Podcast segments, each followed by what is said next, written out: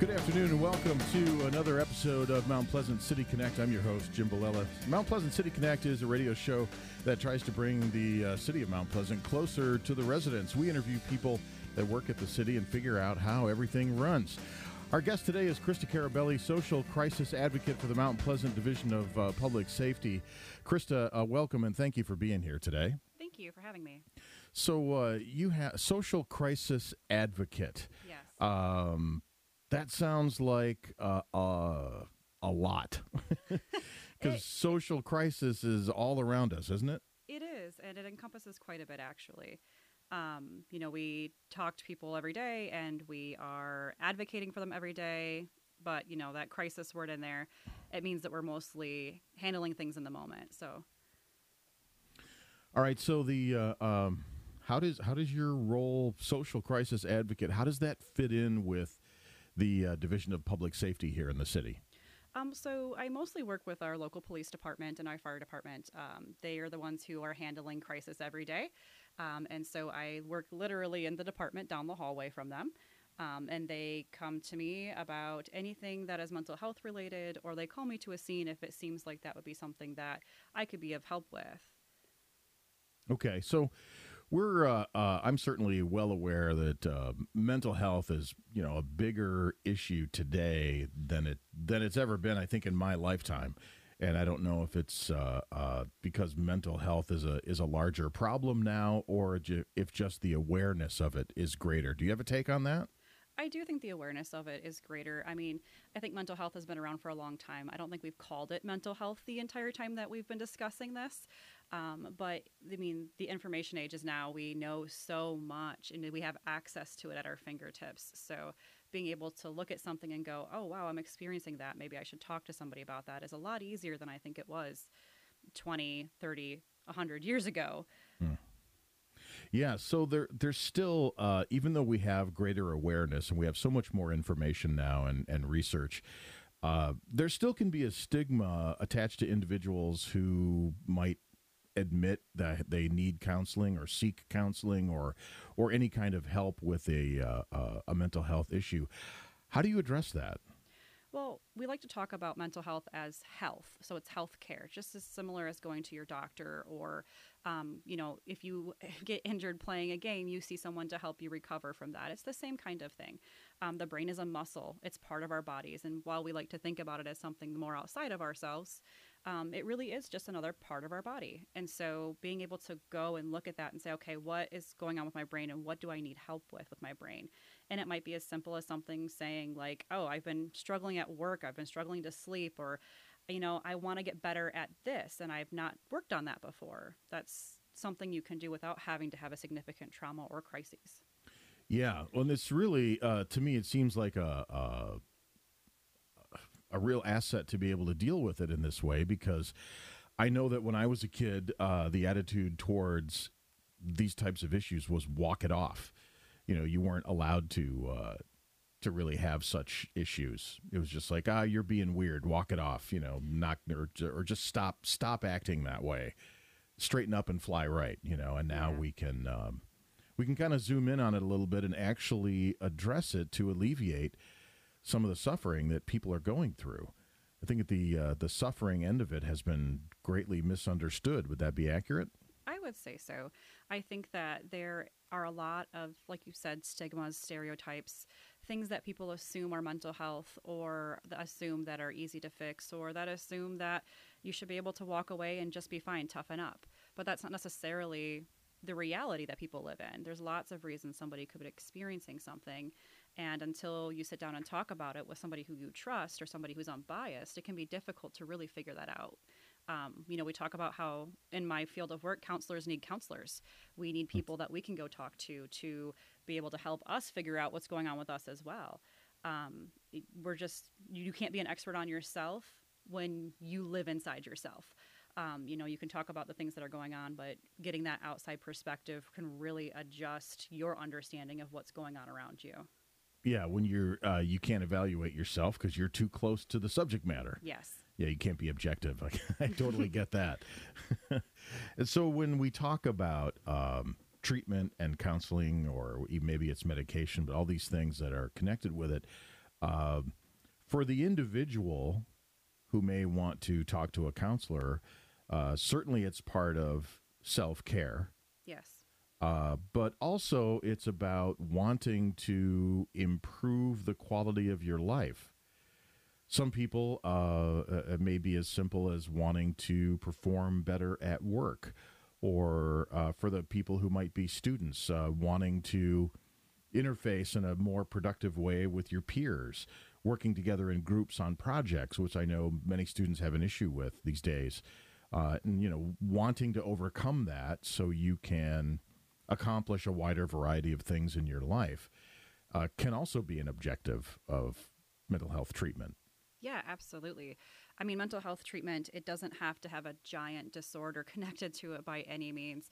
Um, you know, these are things, it's like I've said, the, the brain's a muscle. So, what do you do when you want to do something better? If I want to be able to lift more weights, I go practice. I go to a trainer. I go to someone who can help me with that.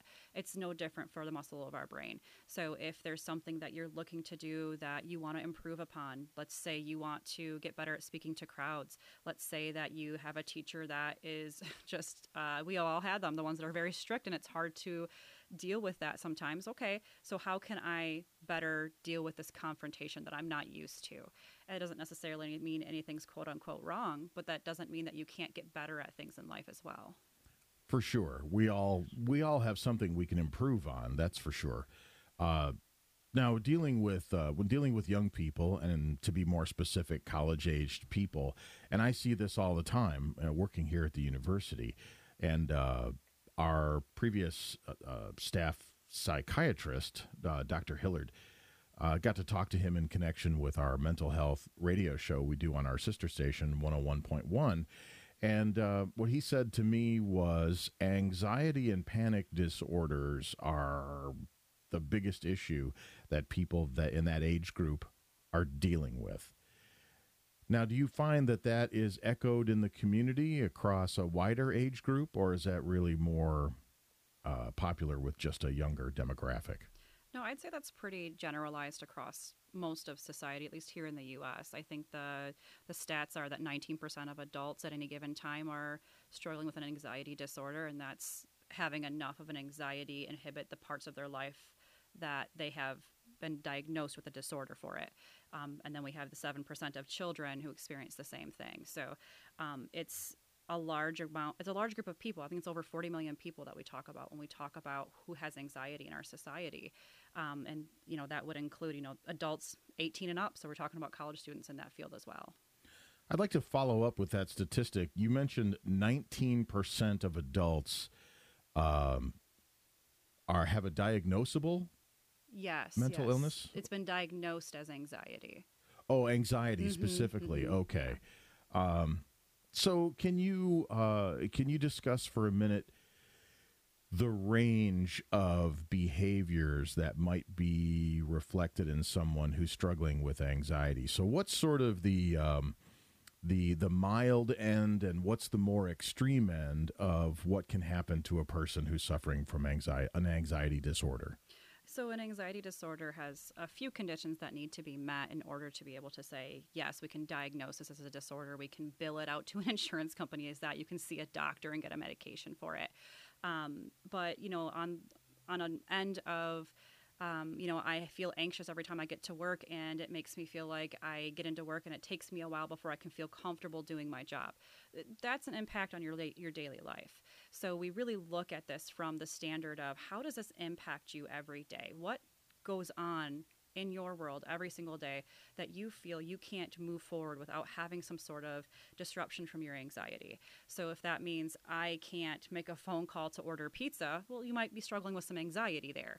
If you're struggling to, um, you know, drive in traffic, lots of people have concerns about driving in traffic. But if you're having trouble driving down a two lane road that's in a suburb, that might be something more than just I'm in New York City and it's a lot of traffic and it's stressful. Um, so being able to figure that out for yourself and then hopefully with a professional, um, you know, that's that's something that we can talk about all day long. But the idea that any sort of thing can really manifest as an anxiety disorder um, it, it's really more about how does it impact your daily life it's really more about what is this doing to cause you to feel I can't function a way that I think I used to be able to function or a way that I'd like to be able to function. Right. So there's a distinction here. Uh, uh, if I understand what you're saying correctly, it's it, it can be interpreted as that we all suffer from anxiety from time to time. Absolutely. Um, if I forget to put the garbage out, I have a little bit of anxiety because that means I have to have stinky garbage in the garage for another week. But it doesn't impact my ability to do my job or live my life. Correct. I have an anxious feeling and it comes and goes, and that's just part of being human. And then there's the type of anxiety that can prevent you from accomplishing certain tasks or interfacing with certain people in a certain way. So you cannot go about your day as you would like to because you have this this sort of barrier, right? Yeah, it's it's impacting you enough that maybe you're even changing your behavior in order to better accommodate the anxiety. So maybe I avoid certain streets when I'm driving because they stress me out. Is that impacting you enough that you're taking an extra 20 minutes to get to work? Because that's an impact on your day. Um, are you having to retake test after test because I just cannot sit down and I get to the paper and the words all go blurry and I cannot read it?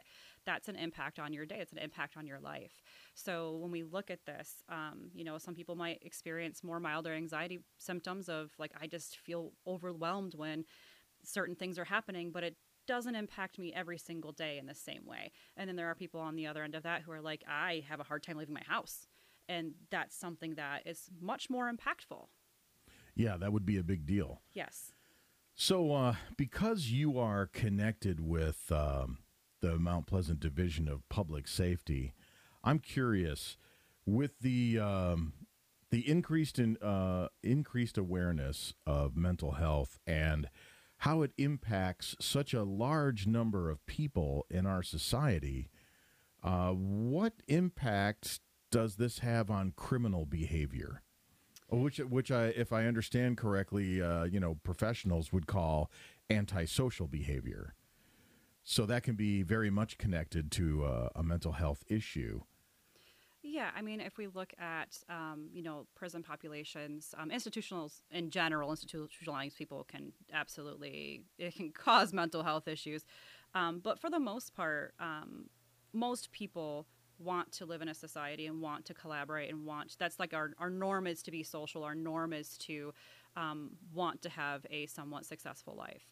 Um, and people who are involved in criminal activity whether that's by choice or not and there's there's all kinds of things we could talk about in regards to um, you know the impacts of childhood and the impacts of poverty and the impacts of all these things that that change how we look at criminal activity um, and biases and all that great stuff. But to say that the mental health is nowhere near it is just is is wrong. There's tons and tons of mental health stuff going on with people who are experiencing um, you know criminal activity, and that might just be because they don't have access to the supports that maybe some other people do. They don't have the um, ability to seek out help in a way that other people might be able to do.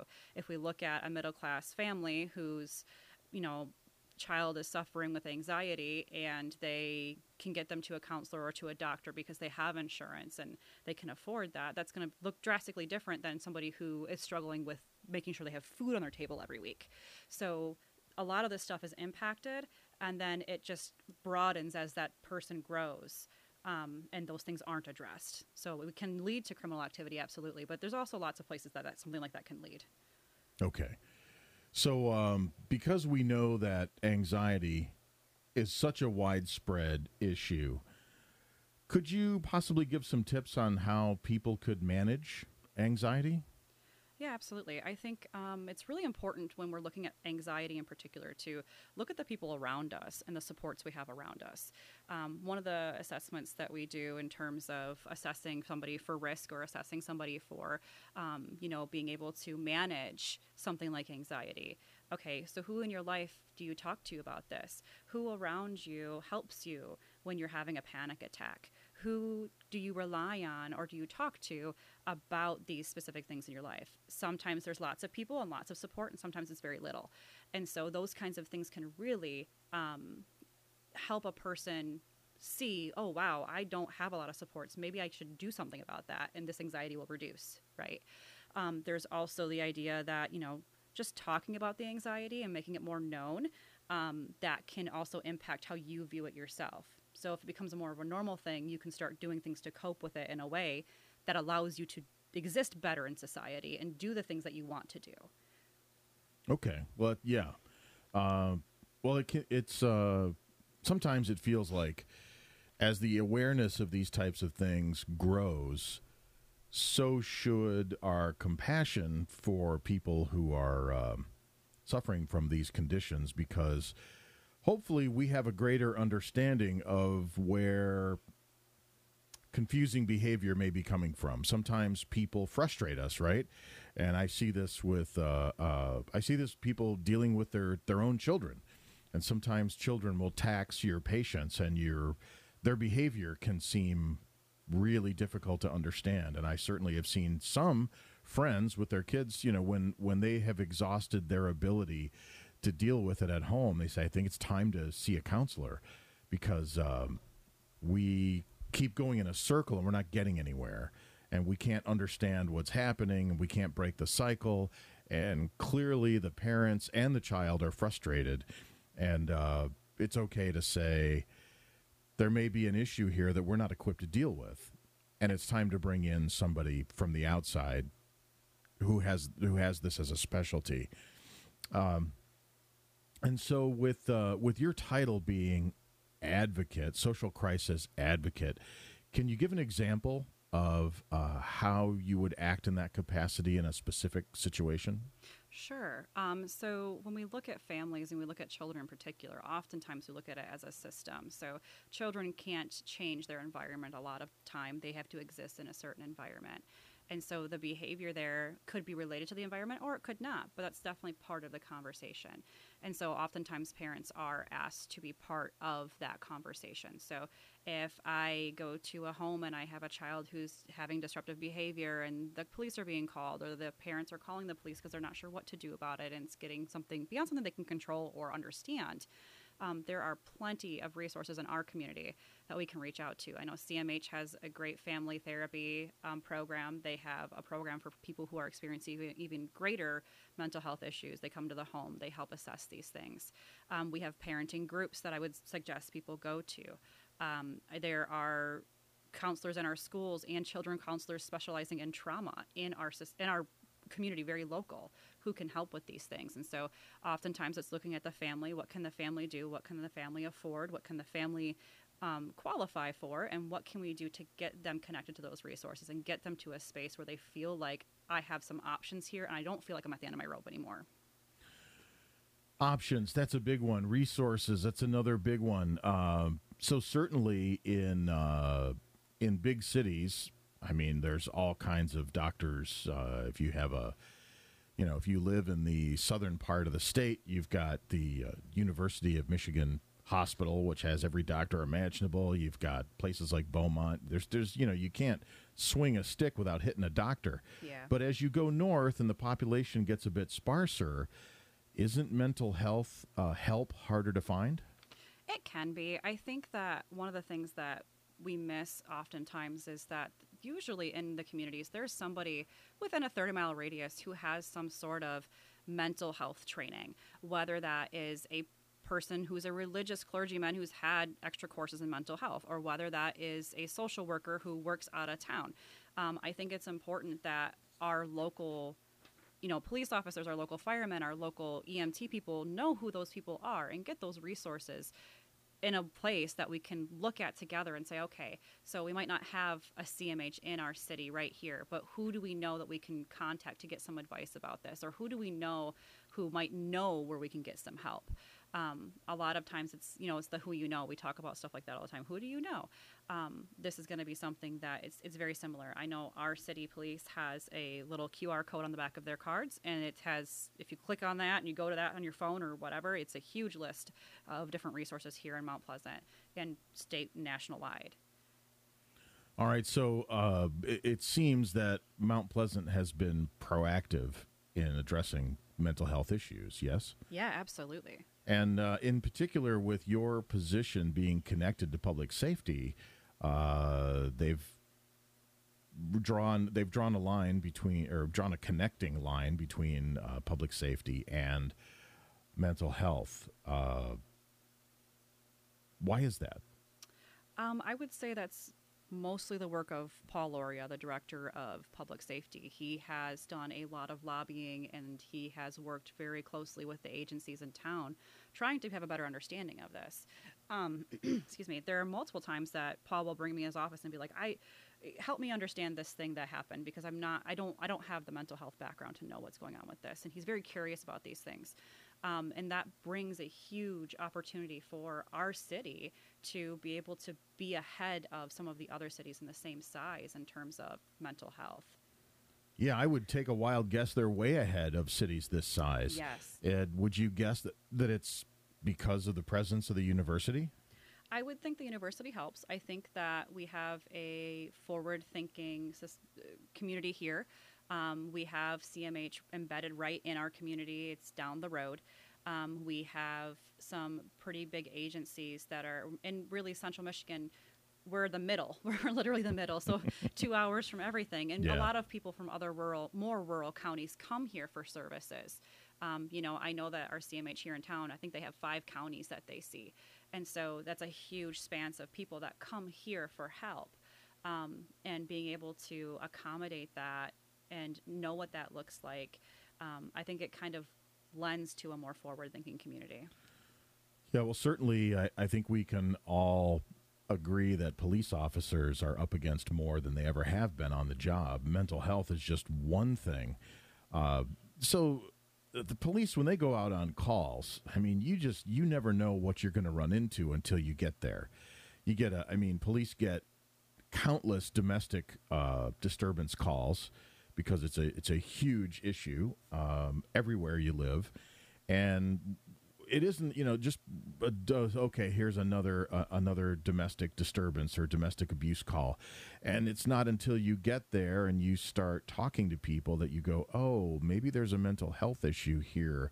So when they get into these situations and it's all happening in real time do the police officers themselves have to kind of make a diagnosis in the field No, absolutely not. I don't think that I even make diagnoses in the field. What I would say is that we often get talking to people and learn that, oh, you know what? The things you're talking about are somewhat beyond my understanding or beyond my um, capacity to assist you with. But, you know, there's this resource, um, there's this person you can talk to. We have this person who can come visit you right now today or call you right now today and talk to you about it. It seems like it's a big deal for you um, you know, the police, their main job is safety. They want to make sure our community is safe. They're trying to make sure that the people they're interacting with are safe. Um, that can have a mental health capacity to it, but they're not the experts in mental health. Um, you know, and that's something that they understand, and they're they're trying really hard to implement people who do know a little bit more, um, and that really helps to impact how, um, honestly, the two different the two different cultures interact together mental health culture and police culture they're very different things um, you know the way i might look at something might be looking very differently than the way an officer is looking at something but we can talk to each other frankly and collaborate on that and that makes a big difference Very good. For those people just tuning in, we're talking with Krista Carabelli here on Mount Pleasant City Connect.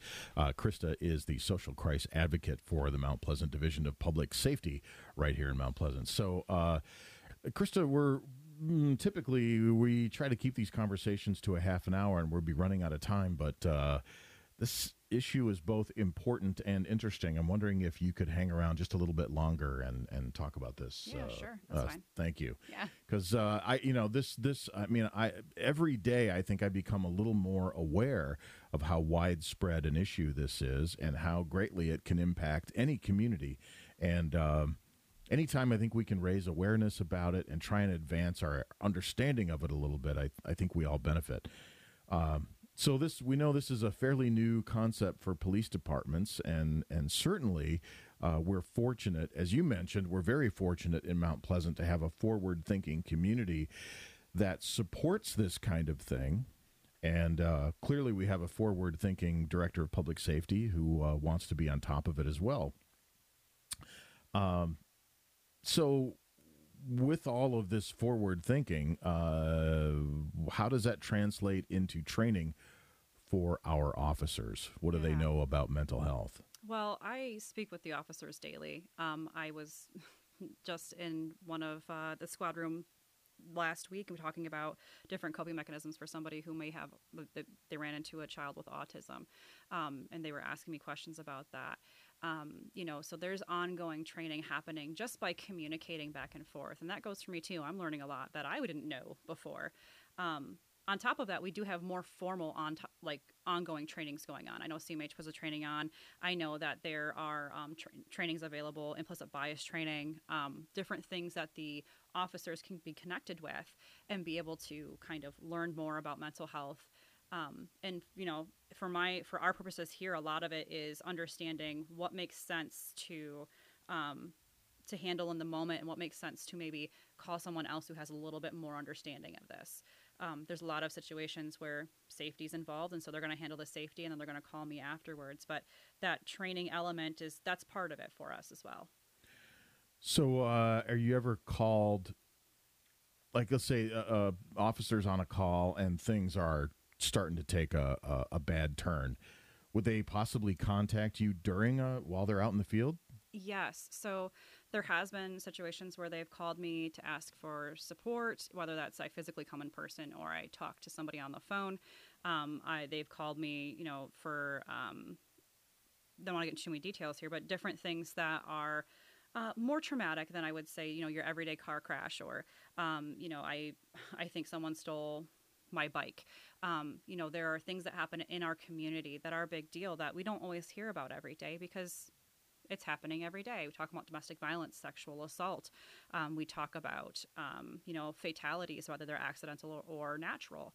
Those kinds of things are big deals for families and people. And being able to call somebody when it's going on and say, what what can you do? What can we can we get this person some assistance right now? That makes a huge difference between like, hey, here's a phone number, here's a card. Hopefully, you get a hold of somebody sometime.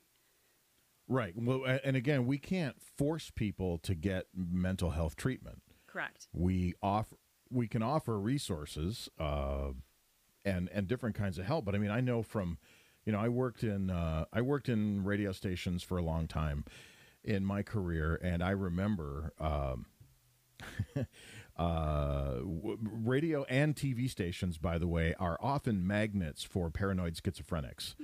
Uh, and so we had a um, uh, we had a visitor to our radio station when I was working in Flint, Michigan, who demanded that we shut off our transmitter because it was interfering with the chip uh, that the government had placed in his brain. Yeah.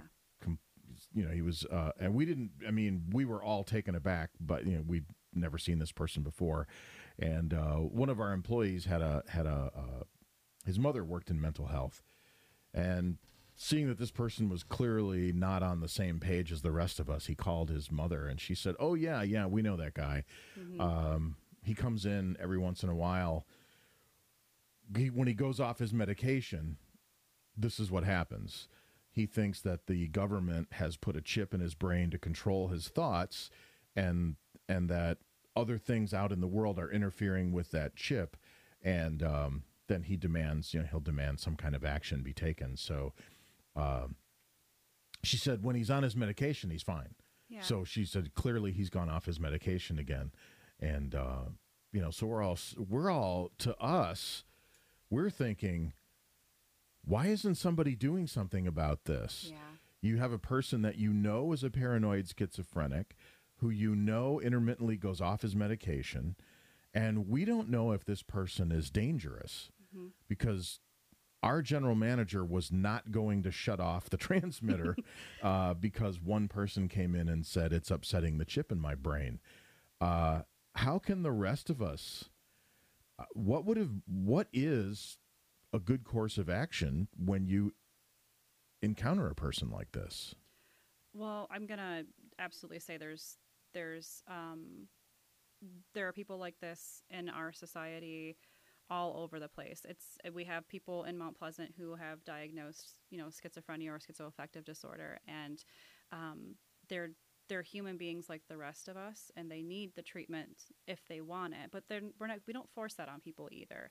Um, and so when you come across somebody like that, you know, it, in my mind, being compassionate as much as you can and understanding that person really believes that this is going on and they're struggling and they're stressed. Um, I tend to try and figure out who's that person's support. So, do you have somebody that you talk to? Okay, so who who helps you with this usually? Do you have someone that you talk to about this? Um, you know, can you tell me a little bit about where um, where you normally go to feel safe? And asking these questions that might get that person to give you some information to get them the help that they need. Um, you know, and if they're not harming anybody, there's not really much to do in terms of making them do anything. Um, people can believe whatever they want to believe. They're, it's a free country. We're allowed to do those things. Um, but that doesn't mean that it isn't unsettling for some people at times. Um, so it's it's more about just understanding that this is somebody experiencing something, and it's not necessarily because they're you know the the word people throw out is crazy, right? That's not a word we want to use, or sick, or upset. We want to use words like this person is experiencing something, and so we're going to do what we can to help, or at least get them to a place where they feel safe. Okay. Yeah, that's uh, uh, it's not something that happens every day, but when it does happen, you know, I mean, when you do, if you encounter a, a paranoid schizophrenic, you you know, the average person does not know what to make of that, Yeah. and we can't. Uh, I think just as humans, our natural reaction is to be a little bit scared Yeah. because we don't know what this person may do next.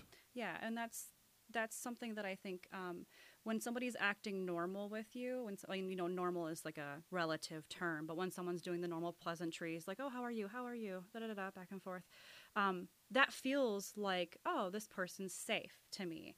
Um, but that's not always true either. We just assume that based on the way that they're acting. And so I think that when someone starts to act outside those norms that we've placed in our society, it can feel unsettling, it can feel dangerous, um, even when that person may have not a dangerous bone in their body.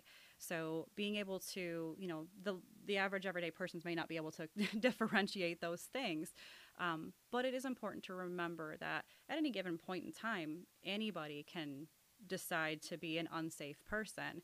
Um, but most of us don't want to be an unsafe person, even those experiencing mental health. Yeah, we feel most at ease when our interactions are boring. Yeah, absolutely. yes. when there's nothing of interest happening, we go, "Oh, this feels safe." Yep. Uh, okay, well, that's you know, I mean, it's uh, uh, uh, the uh, uh, the frequency with which we encounter people with different uh, mental issues is is increasing because people are more open about talking about it now, and people will just tell you, "I have anxiety," or "I think I'm having a panic dis- uh, a panic attack." Yes. Um, whereas, you know, the openness and talking about it in the past was just not there. People would never admit to such a thing uh, because they didn't want to be seen as sick or different or as any kind of an outcast. And so we're we're bumping into it in our daily life a lot more often, yes. and uh, it certainly behooves us to understand it better. So, I mean, I still don't always understand the extent of an anxiety disorder, you know, or, or a panic disorder. What does that really mean? And how might, if someone's having a, because I've known people that are having a panic attack, but it's all internal. Yes. And you would look at them and you have no idea that they're having a panic attack, except that they're telling you, hang on, I'm, I'm having a panic attack right now. It's like, well, you seem really calm. when I hear the word panic, I'm thinking about chaos. Yeah, like running around the room, hands in the air, hair Yeah. on fire. Yeah, exactly. Yeah. But panic disorder does not mean that. No. So, um, can you expand a little bit because because it's so prevalent these days? So, uh, on the one hand, on the mild end, a person can be having a panic attack without much in the way of visible symptoms. hmm When symptoms are visible, what might we see? So, um, and I would hesitate to say it's mild even if you're not seeing symptoms. A lot of people, when we talk about, um, you know, the way that we react to crisis, so there is, you know, fight, flight, or freeze, right? So if we look at that, and those are just the basic ones. So if someone's freezing, they might look really calm, but inside they might be panicking. Um, if someone's in the flight mode, they might be running around the room like, I got to get out of here, right? Um, and then if someone's in fight, they might be like, I'm just to deal with whatever this is and they're they're going to push through it or they're going to push through whatever obstacle is is causing their panic. Um, so, you know, oftentimes it's about reminding that person that it okay, in this moment, I'm here with you. We are safe. We're in a safe space. Take a moment and breathe. Um, when we do crisis intervention for people who are panicking or in crisis actively, you know, I've been on scene where someone's actively crying and they just cannot seem to focus on anything. Um, you know, we talk about the interventions um, that are sensory based or that are um, meant to help that person focus. So if you're panicking and I say to you, okay, look me in the eyes. Can you see my eyes? What color are they? Okay, good. So can you tell me a little bit about what you ate for breakfast today? Hmm. Okay. Um, so if I ask you to count backwards from five to one, what number do you start with? What's the next one? You're not panicking anymore. Your brain has been disrupted. Redirected. Absolutely. so in those moments, um, being able to recognize when someone might be experiencing panic, reminding them that they're safe with you. Um, and then, you know, these coping mechanisms, they're very easy to find online. You can type in um, uh, sensory coping mechanism or intervention for crisis, and it will come up and say, you know, think of the five senses. What do you smell right now? What do you see? What do you hear? Placing that person back in their body is going to help them reorient to the world that's happening right then and there and they'll be able to function a little bit better and be able to kind of work through those things a little bit better Okay. Um, I want to just run this by you because uh, I mean I'm I'm always fascinated by this entire field of study. Right? There's there's so much going on here, and um, I uh, was talking to somebody. Uh, I think it was a, a graduate student in our psychology department here, and I was talking to this individual about what I perceived as an increase in mental health issues in college age students. And I said, you know, I hear about this all the time. And it's certainly rising in the list of priorities uh, that universities are dealing with. And more universities are realizing that they need to have adequate resources on campus to handle it. But in my conversation with this person, I simply said, you know, as someone who studies psychology, can you tell me where this is coming from? Mm. If indeed this problem or this issue is on the rise, what's the cause? He said, "Oh, that's easy. It's social networking." He goes, we, mm. "We've studied this ad nauseum." He said, uh, uh, "Talk to anybody in psychology; they'll tell you that social networking is having a tremendous impact on mental health." Yet the whole country is addicted to social networking. yes. So in my mind, I'm saying we are making ourselves sick. And I think as much as you could tell people and even show them the data, if you could just present the data and say, look, social networking is making you sick, you should stop immediately. Hmm. I don't see too many people stopping. No, and I think that the the issue that we run into is specifically with social networking and con- in comparison to having people stop being so addicted to that. Um, you know, I on my phone personally, I have it set up for a focus mode, so I'm not allowed to touch Facebook or Reddit or anything between the hours of 9 a.m. and 4 p.m. And that helps me focus on things. I don't get lost doing those kinds of things. Um, but that's something that I personally did for myself.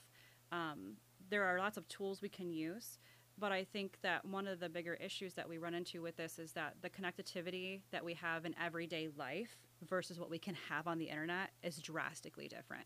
I can connect with somebody in, you know, China in 0.5 seconds that would take me weeks or months to do in a phone call or an you know a letter or anything else that would be more drastically affected. Um, so it's really difficult to say to people, yeah, social networking's, you know, really harmful in a lot of ways.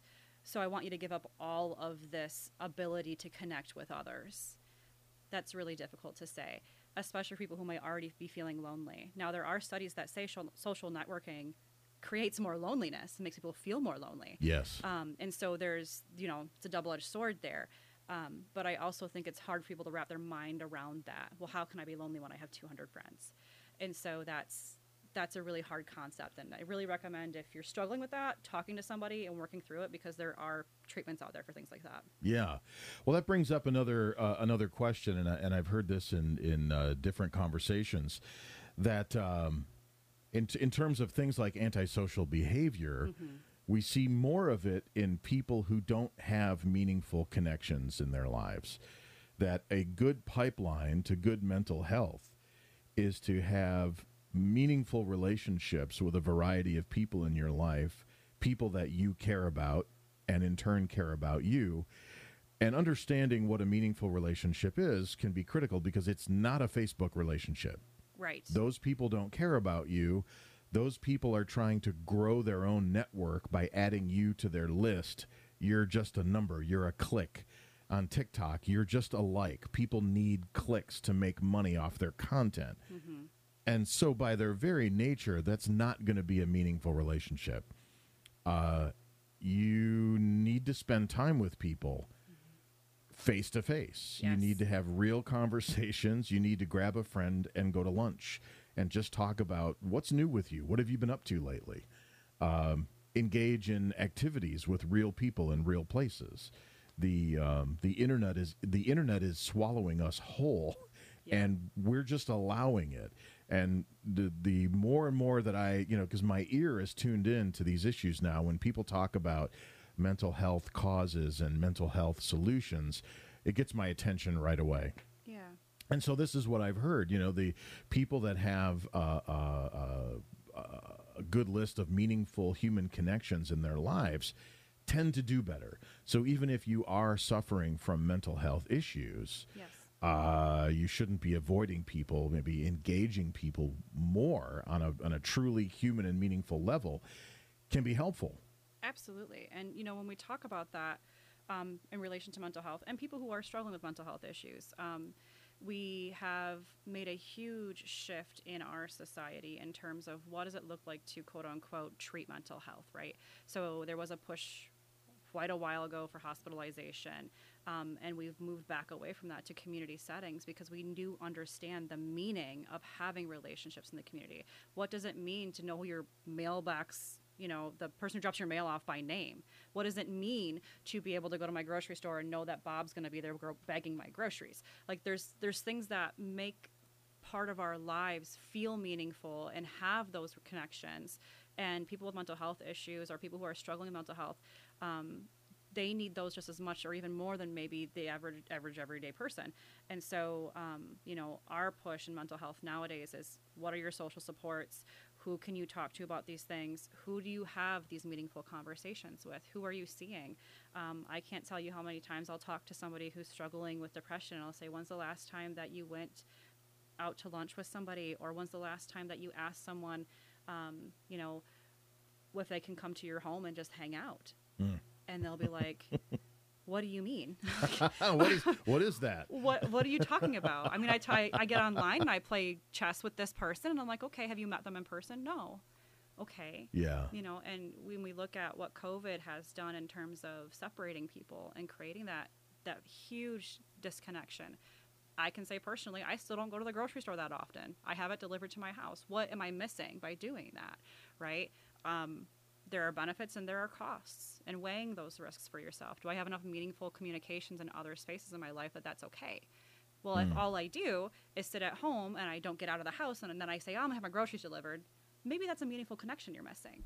So it's really about assessing your life and the things that are going on. What can i what can kind of costs and risks am i taking by doing something differently or that's more quote unquote convenient? Yeah. Well, you mentioned earlier uh, that you know by nature we are social animals. yes Socialization is part of what we are, and we do get many benefits, uh, some of which are mental health related, from these types of things. But technology is pushing us away from our true nature, which is to be social in a face to face kind of way, to be clannish or Yes. cliquish. Uh, and to seek out like-minded people and seek out meaningful relationships where we share activities, we share conversation, uh, we share a meal, we share coffee, but we just get involved in each other's lives instead of this distance that we're putting between each other uh, with the internet and other forms of technology. Uh, but we're such hopeless addicts in these areas now that, you know, it's people are like, well, you can't kick me off of uh, TikTok. You might as well just ask me to stop breathing. Yeah, yeah. And I think that when you look at these things as well is recognizing that developers are very very smart um, they, They are. understand the human psyche they know a lot Well, about uh, psychology Yes, and b- by the way, sorry to interrupt, but are they not hiring psychological to ex experts yes to wire these things to mess with your brain i mean to get I- you addicted? I wouldn't say they're they're like trying to mess with your brain necessarily, but I think what they do is they look at how people interact and they see the patterns of behavior because p- human beings are patterned individuals. We're, we're a species who follows patterns. Um, it's very easy for us to say, I'm going to drive the same way to work every single day because it's familiar and it's normal, and I'm going to wave at the bus lady. And like, we, we know these things. And so do the developers of these programs, and so do the psychologists or mental health people that they talk to about these things. Um, you know, we have entire psychological um, uh, education. So if we talk about industrial psychology for, an, for a second, right? Industrial psychology is the study of psychology of how human behavior impacts, um, you know, how we work in the world. They they hired people like that to create surveys to determine who to hire is best fit for a job. So that's that existed in some manner before this. Now it's just expedited like thousandfold in terms of what does this click on this photo mean to this individual? And how can i present them with more photos like that to get more clicks? And how can i get them into a chamber of people who think the same way who click on the same photo and do the same things? And that drastically reduces the amount of individuals you're coming into contact with who might think differently than you. It drastically limits the amount of people that you will be able to um, you know maybe even tolerate in the world because you get into these bubbles of I everyone thinks this way. Well, they don't though, but you don't notice that because you're in this very Mm-hmm. developed, very um, cultivated space. yeah, it all that all sounds bad to me. it, all- none, it can be. none of that is helpful. There's a lot of things that um, you know social media does that I think is helpful in terms of awareness and in terms of get, connecting people to resources. But I don't know that the people who have the finan- the financial gains in this are those people. Um, I think that if we look at things like TikTok, which is, from my understanding, a China run, um, a Chinese program, um, they're not interested in making sure Americans are healthy. Right. So, you know, understanding what am I looking at and what is the source of this? What does that actually mean? Versus, um, you know, the local agency who's putting on a fundraiser and is trying to say, hey, come to our fundraiser. Here it is on Facebook, right? That's a very different experience. Um, so yeah, looking at some of these things from the lens of what what is the motivation behind a me getting on this social media website and b the social media website's interest in me why right so uh, thinking about those things a little bit and you know talking these things through with people who are in your life who who are meaningful to you can be helpful Yeah. Um, so I wanted to, uh, before we wrap this up, I, there's another thing I wanted to ask you about because on a state level here in Michigan, yes uh, if I understand this correctly, when was it the last governor, or is it? I think it was might have been Snyder, uh, shut down state mental health facilities. yes and no so what happened was is that the funding and and the the mental health um, uh, focus shifted shifted so we we had something like 15 or uh, more than 10 state hospitals here in, in michigan at one point um, a lot of them have quote unquote shut down but they've been replaced by things like CMH or um, I think Gratiot Integrated Networks is the one in Gratiot County. Um, they're not always called a CMH, but it's a program that is still funded by government funds that helps people, like we said earlier, make meaningful connections in the community and still seek the treatment that they need. So we're not putting them somewhere where it's like, oh, that's they're in that hospital. We don't want to look at them. They they don't you know they're not bringing value to our society. Whatever that kind of mentality was at the time has very shifted to we need these people in our society. They help us in many kinds of ways. They look at things differently, and if we can help them be able to integrate into society in a way that is meaningful for them and other people, why wouldn't we do that? So we shifted away from funding things like hospitals to funding things like CMH. Okay, so just to make sure I'm on the same page here, the hospital would be a place like an institution. Someone goes to live there uh, long term, and community mental health services is more outpatient. So I don't know of many hospitals that are super long term. Um, generally, um, the hospitals are short term treatment facilities to get somebody stabilized so they can go back to their community. Um, we don't want we don't generally want people living in a hospital long term. That's kind of like a, um, it, that doesn't generally help community mental health or mental health issues uh, with people. They they usually exasperate them after a certain amount of time. Um, you know, like you said, people were social people. We need to have that interaction. We want to be with our families. We want to have a dog. We want to do normal human quote unquote things, um, but we we need these supports to do that. So a hospitalization might be something that's short term. It might be three days. It might be a week. Um, it might be just long enough to get to a person where they can say, okay, We've had the supports we need. We've had the medications we need. We've had the um, doctor's appointments that we needed. And I want to continue my treatment outside of here in a space where I can be an individual. I have control over my own body. I have control over the things that are going on in my world. Um, and if I'm getting the help that I need, I can do that and be successful. Okay. So uh, the shift, so the community, when we try to define community mental health services, this is uh, greater access to counseling that yes. helps people deal with whatever mental issues they're having, but incorporate it into their daily life so they can go about living and continue, but mitigate the effects of whatever mental health issues they're wrestling with. Yeah, absolutely. I mean, and our our local CMH has a ton of programs. I highly recommend somebody or anybody go look at their website and just scroll through the programs. They have them listed out by adult, child, and family.